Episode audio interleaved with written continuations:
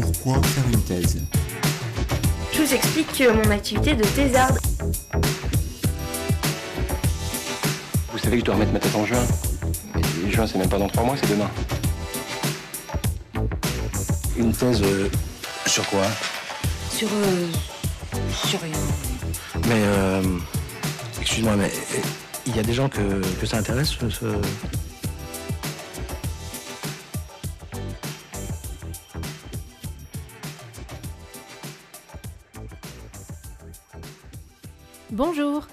écoutez Thésard, le podcast qui fait parler les doctorants et doctorantes en sciences humaines et sociales, réalisé par Marianne Le Gagneur et Jeanne Perrier.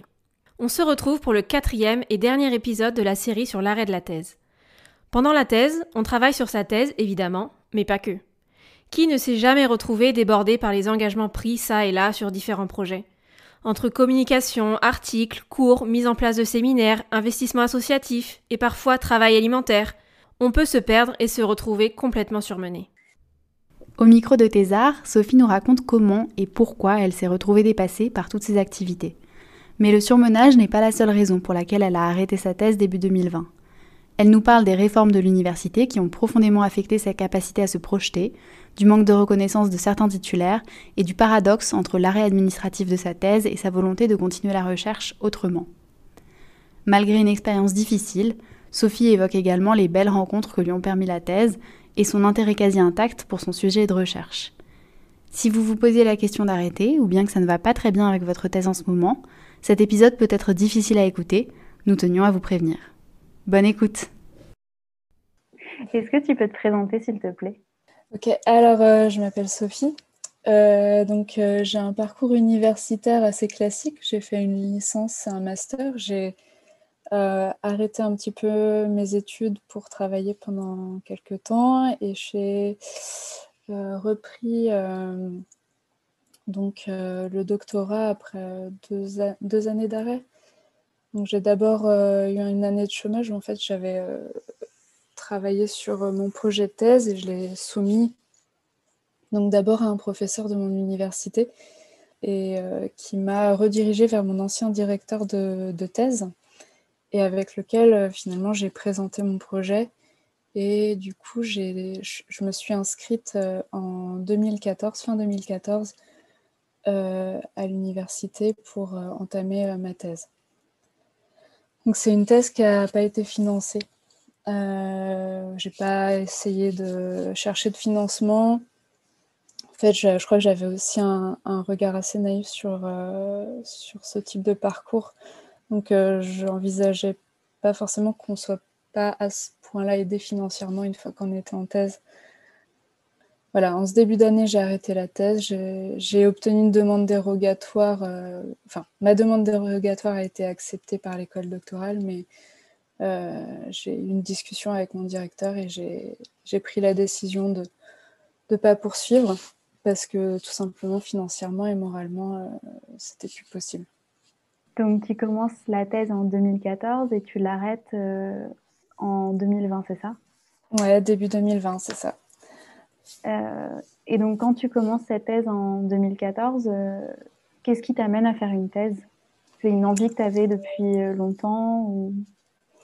Alors, ce qui m'a donné envie de faire une thèse, déjà j'ai commencé, enfin, donc comme je te disais, j'avais une activité salariée en gros de 2012 à 2013 et ça s'était très très mal passé. Enfin, parce que l'environnement de travail était délétère. Il y a même eu un suicide dans l'entreprise dans laquelle j'étais. Et je me suis dit, je me relance euh, dans quelque chose que j'aimais, euh, dans lequel j'étais bien, c'est-à-dire euh, j'avais adoré faire mon master et mon mémoire. Et je me suis dit, bon, bah, je continue en, en doctorat. J'avais eu une note suffisante pour pouvoir euh, continuer. J'ai découvert un auteur qui m'avait... euh, Enfin, j'ai découvert, non, je connaissais un auteur, euh, un philosophe, un, éco- un économiste poli- euh, qui est désormais philosophe français, que certains reconnaîtront, je pense, je pourrais en reparler plus tard, mais, que je lisais depuis quelques années. Et en fait, j'avais regardé une série découvert une série télévisée qui m'avait beaucoup parlé. Et puis, à la lumière de cet auteur-là, me, parlait encore plus, en fait, sur... euh, euh, la société dans laquelle on vit, euh, nos institutions, et comment finalement nos institutions vont, vont modeler des individus. y compris quand les institutions deviennent complètement délétères et comment en fait nous en tant qu'êtres humains on est reconditionnés en permanence. Donc ça, ça m'intéressait beaucoup et c'est comme ça que j'ai entamé mon projet de thèse en fait.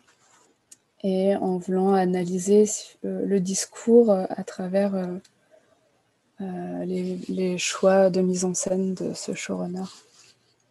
Et est-ce que tu peux nous parler plus de tes représentations de la thèse avant de la commencer? Qu'est-ce que tu, comment tu pensais que ça allait être à ce moment-là? Tu vois, je te disais tout à l'heure que j'avais une vision naïve au niveau financier, enfin de l'aspect financier de la thèse.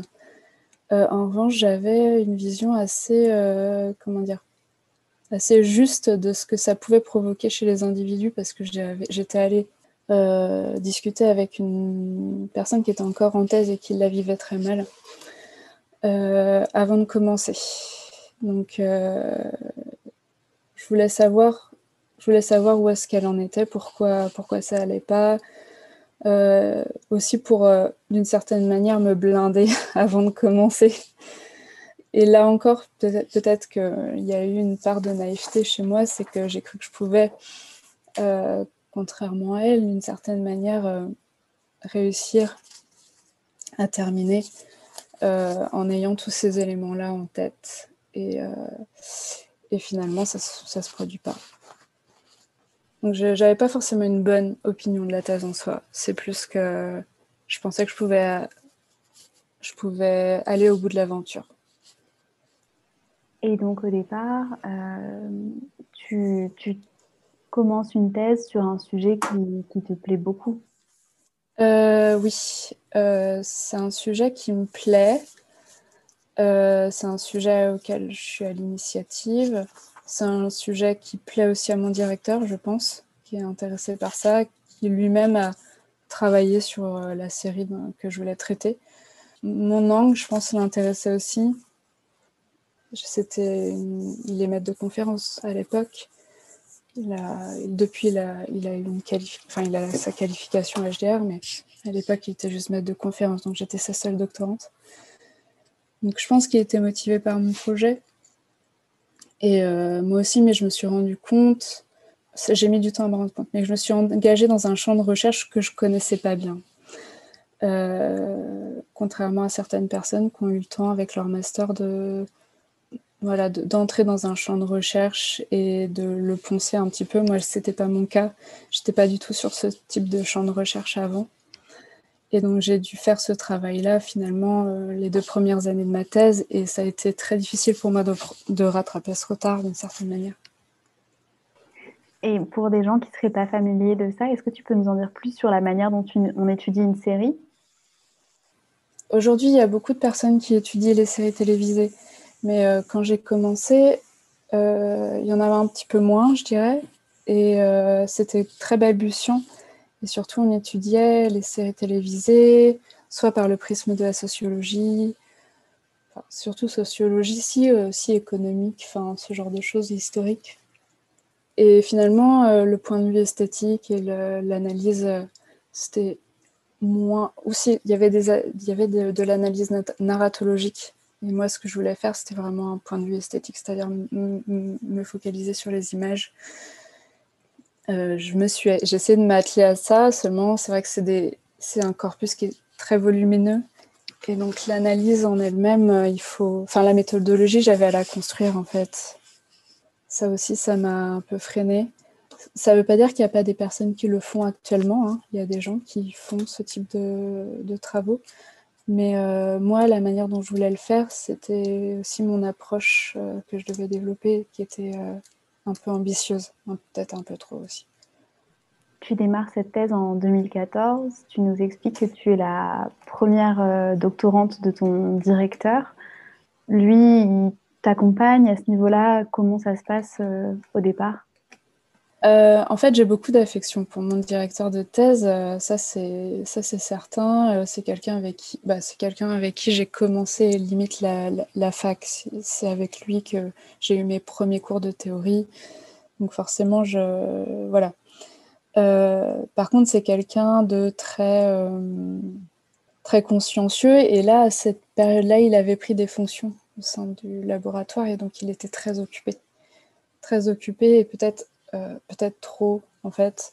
Et moi, je, je sais qu'il a dû prendre. bah, il a passé son HDR pendant que, pendant que j'étais en thèse, donc euh, je le sollicitais peut-être pas assez.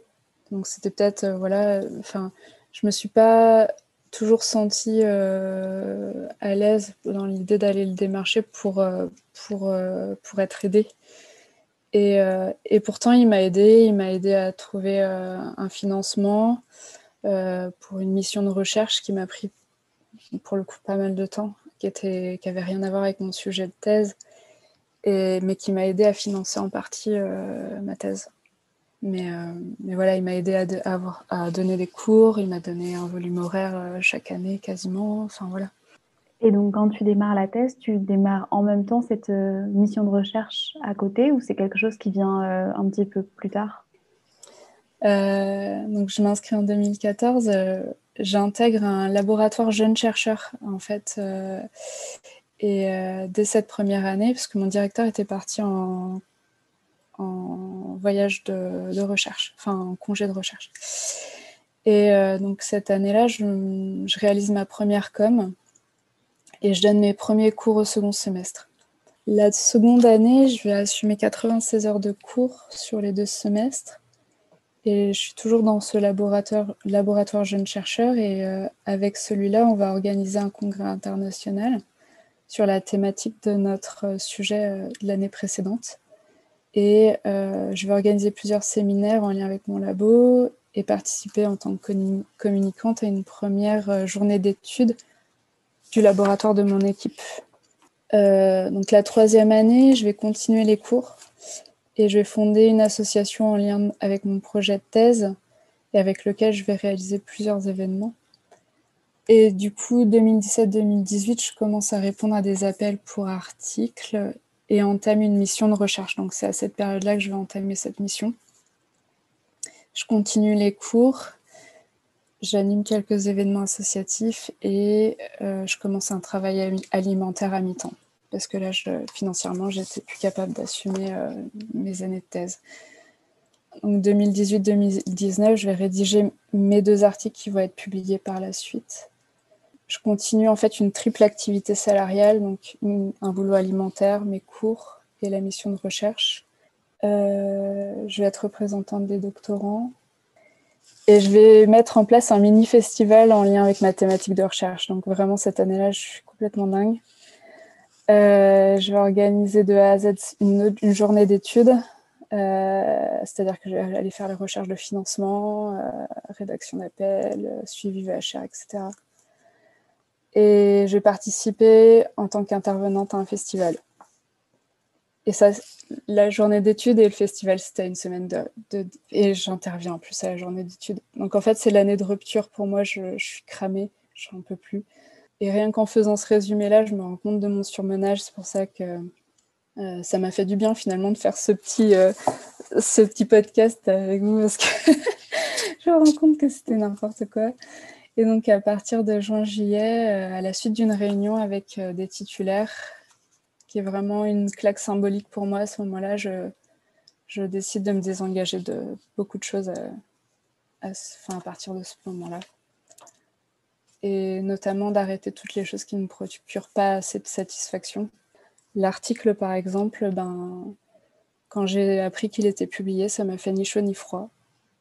Et donc cette année, ben, j'avais commencé à rédiger un petit peu et, euh, et puis bah, COVID, euh, COVID arrive. Euh,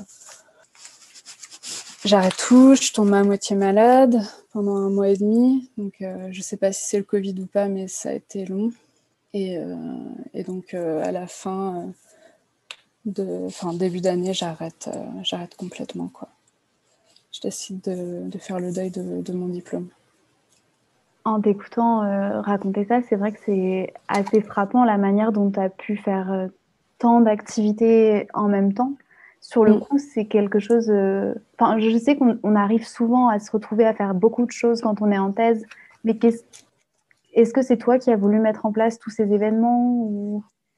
C'est moi, c'est moi qui. Euh, et en fait, je ne sais pas si ça vous est déjà arrivé d'avoir l'impression de ne pas être capable et de dire non parce que vous sentez que vous n'êtes pas capable. Et en fait, euh, arrivé en thèse, je me suis dit, il faut que j'arrête d'avoir peur de, dire non parce que je me sens pas capable. Et donc, du coup, j'ai dit oui à tout. Et euh, en me disant, bah si, je peux faire ça, ça aussi, je peux le faire, et ça aussi, en fait, mais pas tout en même temps. et, euh, et, malgré le fait que j'ai réussi à mener les choses euh, de front et en même temps, et je me suis usée, quoi. User la santé, user le moral, et c'est pour ça qu'en partie, c'est aussi de ma responsabilité si j'arrête la thèse, c'est que j'ai plus de jus. il faut que je me ressource, il faut que je reprenne mon souffle, et, et voilà, quoi.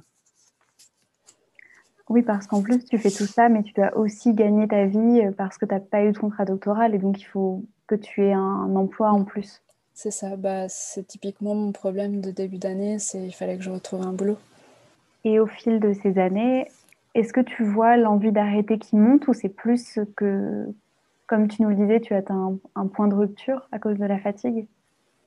Je pense qu'en fait, c'est en dents de scie. C'est euh, ah, je vais y arriver. Ah non, je vais jamais y arriver. Ah, je vais y arriver. Et, en fait, euh, il y a des moments où on se remonte le moral en disant c'est pas insurmontable. Et quand on s'y met, c'est une montagne et qu'on a l'impression qu'on va jamais réussir à gravir. Je pense que quand j'ai fait plusieurs blocages à l'écriture, je me suis rendu compte que j'arrivais même plus à penser et à réfléchir mon sujet. Et que du coup, c'est là où j'ai laissé tomber en fait. C'est là où dans ma tête j'ai laissé tomber. C'est, j'ai pas la capacité. Là, mon cerveau n'a plus la capacité à produire quelque chose d'intéressant, quoi. Donc même de ce point de vue-là, pour moi, c'était important quelque part aujourd'hui que je sorte de ce dispositif qu'est la thèse pour pouvoir me remettre à réfléchir correctement. Est-ce que tu peux nous expliquer les éléments qui ont fait que tu as décidé d'arrêter ta thèse, ceux que tu as pu identifier en tout cas comme, euh, comme des éléments qui t'ont poussé à prendre cette décision ayant travaillé sur la notion de complexité, je dois admettre que c'est un faisceau, un maillage de raisons en fait. Il euh, n'y a pas une raison, il y en a vraiment plusieurs et celles que je vais lister c'est, font partie de celles que j'ai identifiées comme les plus importantes. Euh, la non-adéquation entre le travail de thèse aujourd'hui et ma lenteur. Euh, je suis quelqu'un qui met du toujours beaucoup, beaucoup de plus de temps que certaines personnes à produire un travail. Surtout, plus on demande des années de dérogation et plus on sent que là, dans cette année, il faut que ça se termine. Absolument, il faut que ça se termine. Et ça, en fait, ça, me crée, ça a créé chez moi une sorte de, de pression telle que, que ça m'a enfin, rendu incapable de, de terminer, en fait. Le contexte politique, ça c'est, je pense, pour beaucoup de gens, hein, euh, la nouvelle voie qui est fraîchement votée euh, et l'impression qu'il n'y aura aucune perspective pour nous. Déjà qu'il n'y en avait pas des masses avant, mais alors là, ça, clôt un peu le sujet. L'ambiance dans mon labo, euh, qui était franchement pas toujours géniale. Euh, le surmenage, qui est dû euh, à la nécessité de se distinguer en tant que doctorant et à, et à montrer qu'on est toujours plus bruyant que, que l'autre à côté qui est absolument super et avec qui on a envie de travailler. Mais, mais voilà, il faut quand même se démarquer, c'est hyper fatigant. Le fait qu'il faut bouffer, donc euh, travailler à côté et devoir financer ça. Euh, et, je, alors, il y a aussi un aspect, j'ai tendance à vouloir faire les choses à fond d'une certaine manière quand je les entame, et j'ai du mal avec l'attitude qui est souvent induite par, les, par certains titulaires dans le comportement de d'autres doctorants qui viennent à des réunions pour mettre leur nom sur des plaquettes et qui s'ajoute à une véritable injustice entre les doctorants euh, qui est financière, cette injustice supplémentaire qui est bah, on travaille pour les autres. Euh, donc ça, ça fait partie, on va dire, des choses un peu structurelles et on va dire qu'il y a un moment clé pour moi. Ça a été une réunion qui m'a fait prendre conscience que j'étais pas à ma place dans cette institution et notamment quand je devais euh, et que je devais mettre en adéquation ma pensée et mes actes. dans le sens où il y a un titulaire qui nous a expliqué que désormais, il y avait des doctorants au parcours parfait et les autres. Ça a été dit plus ou moins textuellement, hein. c'est pas mot pour mot parce que je ne me souviens pas, mais ça a résonné très fort chez moi. Euh, donc la réunion a été un parfait dialogue de sourds. À ce moment-là, j'étais représentante des doctorants. Et en fait, nous, on voulait simplement réclamer une meilleure répartition des charges de travail parce qu'il y en avait qui, étaient sous contrat, euh, qui avaient des contrats doctoraux et qui avaient vraiment trop de travail, trop de travail à côté et on leur demandait trop de choses. Et d'autres qui avaient moins, en fait, de, de charges de cours, par exemple. Et en fait, ils disaient, bah, autant nous en donner à nous puisque nous, on peut les prendre en charge. Donc ça a été une fin de recevoir et euh, une fin de non recevoir pardon et euh, en gros en nous disant ça marche pas comme ça. Si vous n'êtes pas content, vous nous on peut aller chercher des doctorants dans d'autres départements. Ça m'a douchée. Enfin vraiment j'étais, euh, je suis sortie de là, j'étais furieuse, furieuse contre tous. Et en fait, dans sa manière de présenter les choses, je savais à quelle catégorie de doctorants j'appartenais. J'étais pas le, doctorant parcours parfait, j'étais parmi la catégorie qui était les autres. Donc ça, ça m'a, voilà, c'est le truc qui a été déterminant pour moi dans, dans, dans mon décrochage, en fait, clairement. Et est-ce que tu as pu extérioriser, en fait, cette, euh, cette colère que tu as ressentie ou cette frustration que tu as pu ressentir euh, notamment à cette réunion, mais même, euh, même avant, parce que là, dans tout ce que tu as raconté, dans ton parcours, on sent que tu as été assez entouré, notamment par euh, toutes les activités en fait que tu as faites. Et est-ce qu'à un moment donné, justement, le fait d'être, par exemple, euh, représentant des doctorants, donc d'être dans un collectif, est-ce que ça, a été une ressource pour toi ou au final, tu n'as pas réussi ou tu n'as pas eu l'occasion non plus de d'extérioriser tout ça? Même si j'étais représentante des doctorants et qu'on avait un groupe de doctorants, euh, le travail de doctorant est très individualiste et le parcours des doctorants l'est tout autant. Et, finalement, euh, certaines, certaines personnes vont se sentir concernées parce qu'on peut vivre, nous. Euh, voilà, c'est entendu, mais c'est pas, pas partagé. Et, et, de ce point de vue-là, c'est difficile de construire quelque chose avec on va dire, euh, les doctorants de son labo. Des personnes qui ont même, plus ou moins la même position dans différents labos, je dis pas, mais au sein de son labo, c'est pas possible. Enfin, pour moi, c'est pas possible. En tout cas, dans le mien, c'était pas possible. Et euh, ma colère, euh, je l'ai exprimée à mon directeur de thèse et il m'a compris. Et il sait pourquoi j'arrête. Et, de ce point de vue-là, moi, c'est pour ça que j'ai eu un directeur de thèse qui était super. C'est que il sait pourquoi j'arrête et il valide d'une certaine manière. Et dans, dans ma demande dérogatoire de cette année, il y avait écrit la LPPR, c'était inscrit. C'était, euh, elle n'a pas réussi à travailler à cause de ce qui, ce qui, est en train de se produire à l'université. Ça m'a pas empêché d'être acceptée en, sixième année, mais c'était écrit quoi.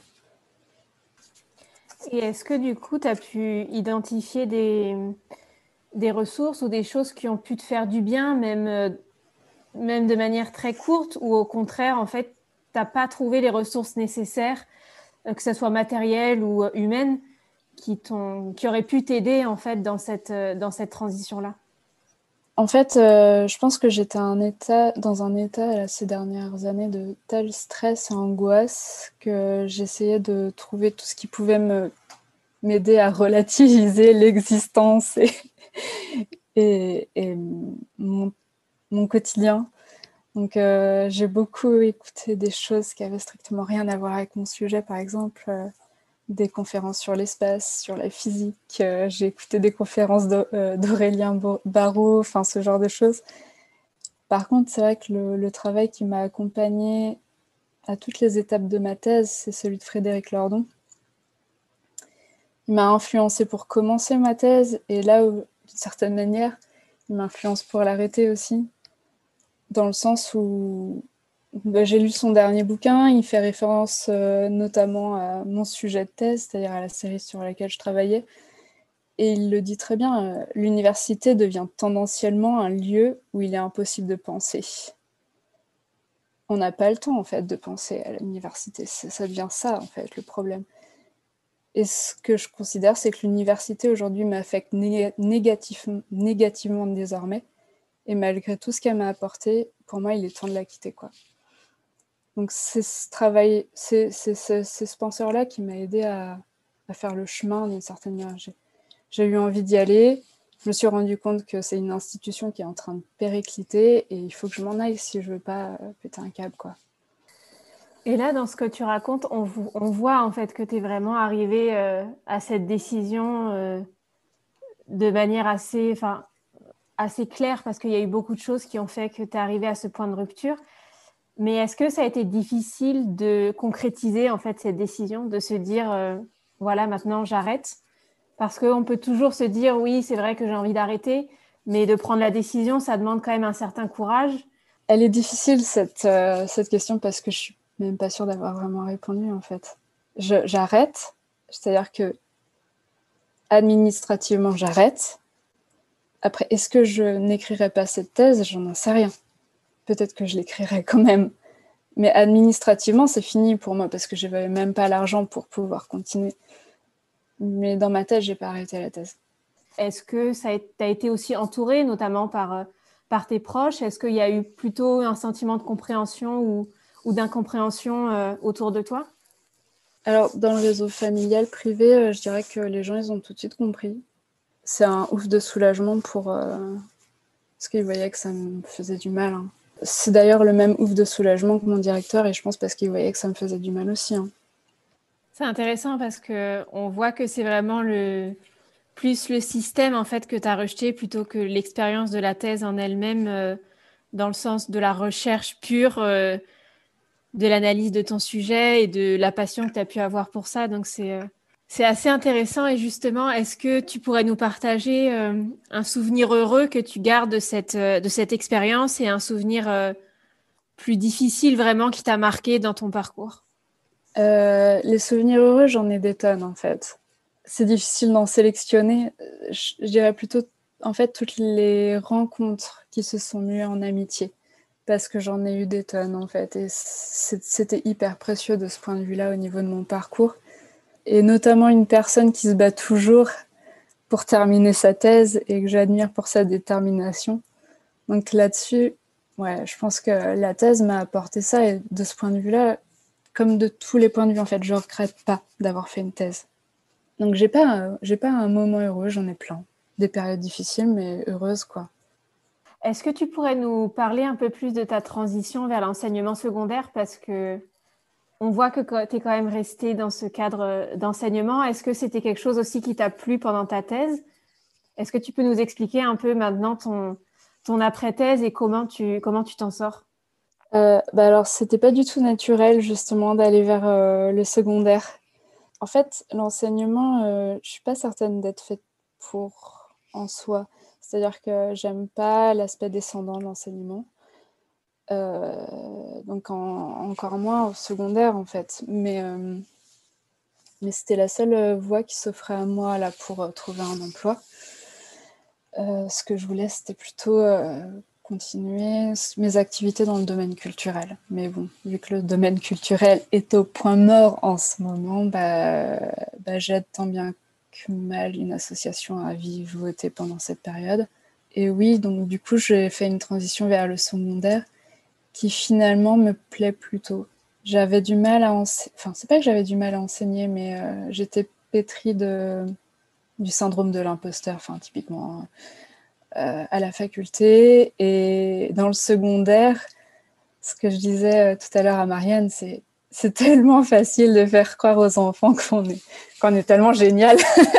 et de ce point de vue-là, c'est assez rigolo parce qu'on les amène à, à, découvrir plein de choses aussi. Et comme je suis dans une, toujours dans une filière artistique, euh, j'ai envie d'ouvrir leurs horizons et je pense que ça marche plutôt bien en ce moment. Pourquoi en fait tu as voulu partager ton témoignage à travers ce podcast? Qu'est-ce qui t'a poussé euh, à le faire? Voilà, c'était ma réflexion, c'était de pas partir par la petite porte dérobée sans laisser un, témoignage. J'ai entendu tellement de choses. Ouais, les bruits de couloir, quoi. Ah, elle était pas assez. Ah, elle était. Oh, un tel, de toute façon, il, il n'était il est, pas fait pour ça, ce genre de choses. Et c'est vraiment des discours qui me répugnent, donc je voulais que ma parole, elle, elle soit posée quelque part. Et j'ai une dernière euh, question, ça serait, est-ce que tu as des recommandations euh, en lien avec euh, le sujet de ta thèse Parce que tu continues du, coup toujours à être intéressé par ton sujet. Donc, est-ce que tu pourrais nous partager quelques recommandations, que ce soit des, des livres, des films? Et aussi, ça peut être des recommandations sur, sur la thèse. Par exemple, des choses qui t'ont fait du bien ou des choses que tu conseilles de lire pour justement se renseigner un peu plus sur, euh, sur ce que c'est l'expérience doctorale et le système universitaire. Sur l'expérience de la thèse, euh, je... enfin, non, j'ai pas forcément beaucoup de, recommandations parce que j'ai l'impression que le parcours des doctorants est tellement différent d'une personne à l'autre et puis en fonction de comment ils sont accueillis dans leur laboratoire, ça peut changer du tout au tout. Alors, euh, j'ai vraiment énormément apprécié la, série HBO euh, Tchernobyl qui, euh, qui, est passée, ça fait, ça fait déjà un moment, 2017, hein, pour justement la, question de la catastrophe. Et de, je suis en train de lire en ce moment la supplication Tchernobyl, chronique du monde après l'apocalypse de Svetlana Alex, Alexievich. Et en fait, euh, il y, a, un petit passage qui m'a vraiment parlé et je pense que je vais vous lire en fait. Nous nous trouvons face à une réalité nouvelle, mais quel que soit le sujet dont parle l'homme, il se dévoile en même temps. Quel genre de personnes sommes-nous? Notre histoire, notre histoire est faite de souffrance. La souffrance est notre abri, notre culte. Elle nous hypnotise. Euh, mais j'avais envie de poser aussi d'autres questions sur le sens de la vie humaine, de notre existence sur Terre. Je voyageais, je parlais, je notais. Ces gens ont été les premiers à voir, à voir ce que nous soupçonnons seulement, ce qui est encore un mystère pour tous, mais je leur cède la parole. Plus d'une fois, j'ai eu l'impression de noter le futur. Fait, euh, ce, passage-là m'a beaucoup parlé. On est face aujourd'hui à une réalité nouvelle, on a une catastrophe qui s'est produite, et, euh, ce moment de, flottement qu'on a eu avec les différents confinements, je pense que ça nous a permis aussi de nous retrouver un petit peu avec nous-mêmes et avec ce qu'on a envie d'être et ce qu'on a envie de faire. Et moi, je sais qu'il y a quelque chose que je ne veux pas être. Et ça, je me l'ai noté, je vous le redis, je vais vous le dire. Une personne socialement récompensée par une institution en perdition, économiquement sanctionnée parce que j'aurais fait des études trop longues et humainement déconnectée. Voilà. Et donc, si l'expérience de la thèse était à refaire, qu'est-ce que tu dirais à ta personne en début de thèse qui, qui se lance dans cette aventure? Seulement qu'elle doit faire son expérience. En gros, euh, je regrette rien de ce qui s'est passé. Je lui dirais peut-être de se détendre et d'arrêter de stresser, mais ça n'a pas vraiment d'utilité concrète. C'est le genre de choses qu'on dit et puis ça ne marchera jamais. Et, euh, et je lui donnerais en tout cas aucun conseil pour réussir sa thèse elle a besoin de réaliser un défi, se rendre compte que le diplôme ne lui servira pas, euh, ou en tout cas ne l'évaudra pas pour plus tard, et qu'elle a gagné en assurance et qu'elle peut s'adapter à différents contextes maintenant, et savoir comment et avec qui elle veut travailler, ou en tout cas évoluer. Merci à Sophie de s'être livrée au micro de Thésard. Vous retrouverez ses recommandations dans la description de l'épisode. Cet épisode est le dernier de notre série spéciale sur l'arrêt de la thèse. Nous espérons qu'elle vous a plu et peut-être aidé. Merci à Baptiste de Thiers ainsi qu'à Cécile, Sophie et Laurence pour leur confiance. Et merci à vous pour l'accueil que vous avez réservé à cette série. Vous pouvez toujours nous retrouver et partager avec nous vos remarques sur Instagram et Twitter à thésard-es ou par email thésard.es.gmail.com. Le générique est réalisé à partir d'un morceau de Tilif. Pour ne pas rater les prochains épisodes, qui sortent toutes les trois semaines le jeudi, abonnez-vous sur votre plateforme préférée de podcast. Courage pour vos thèses, mais surtout pour tout le reste.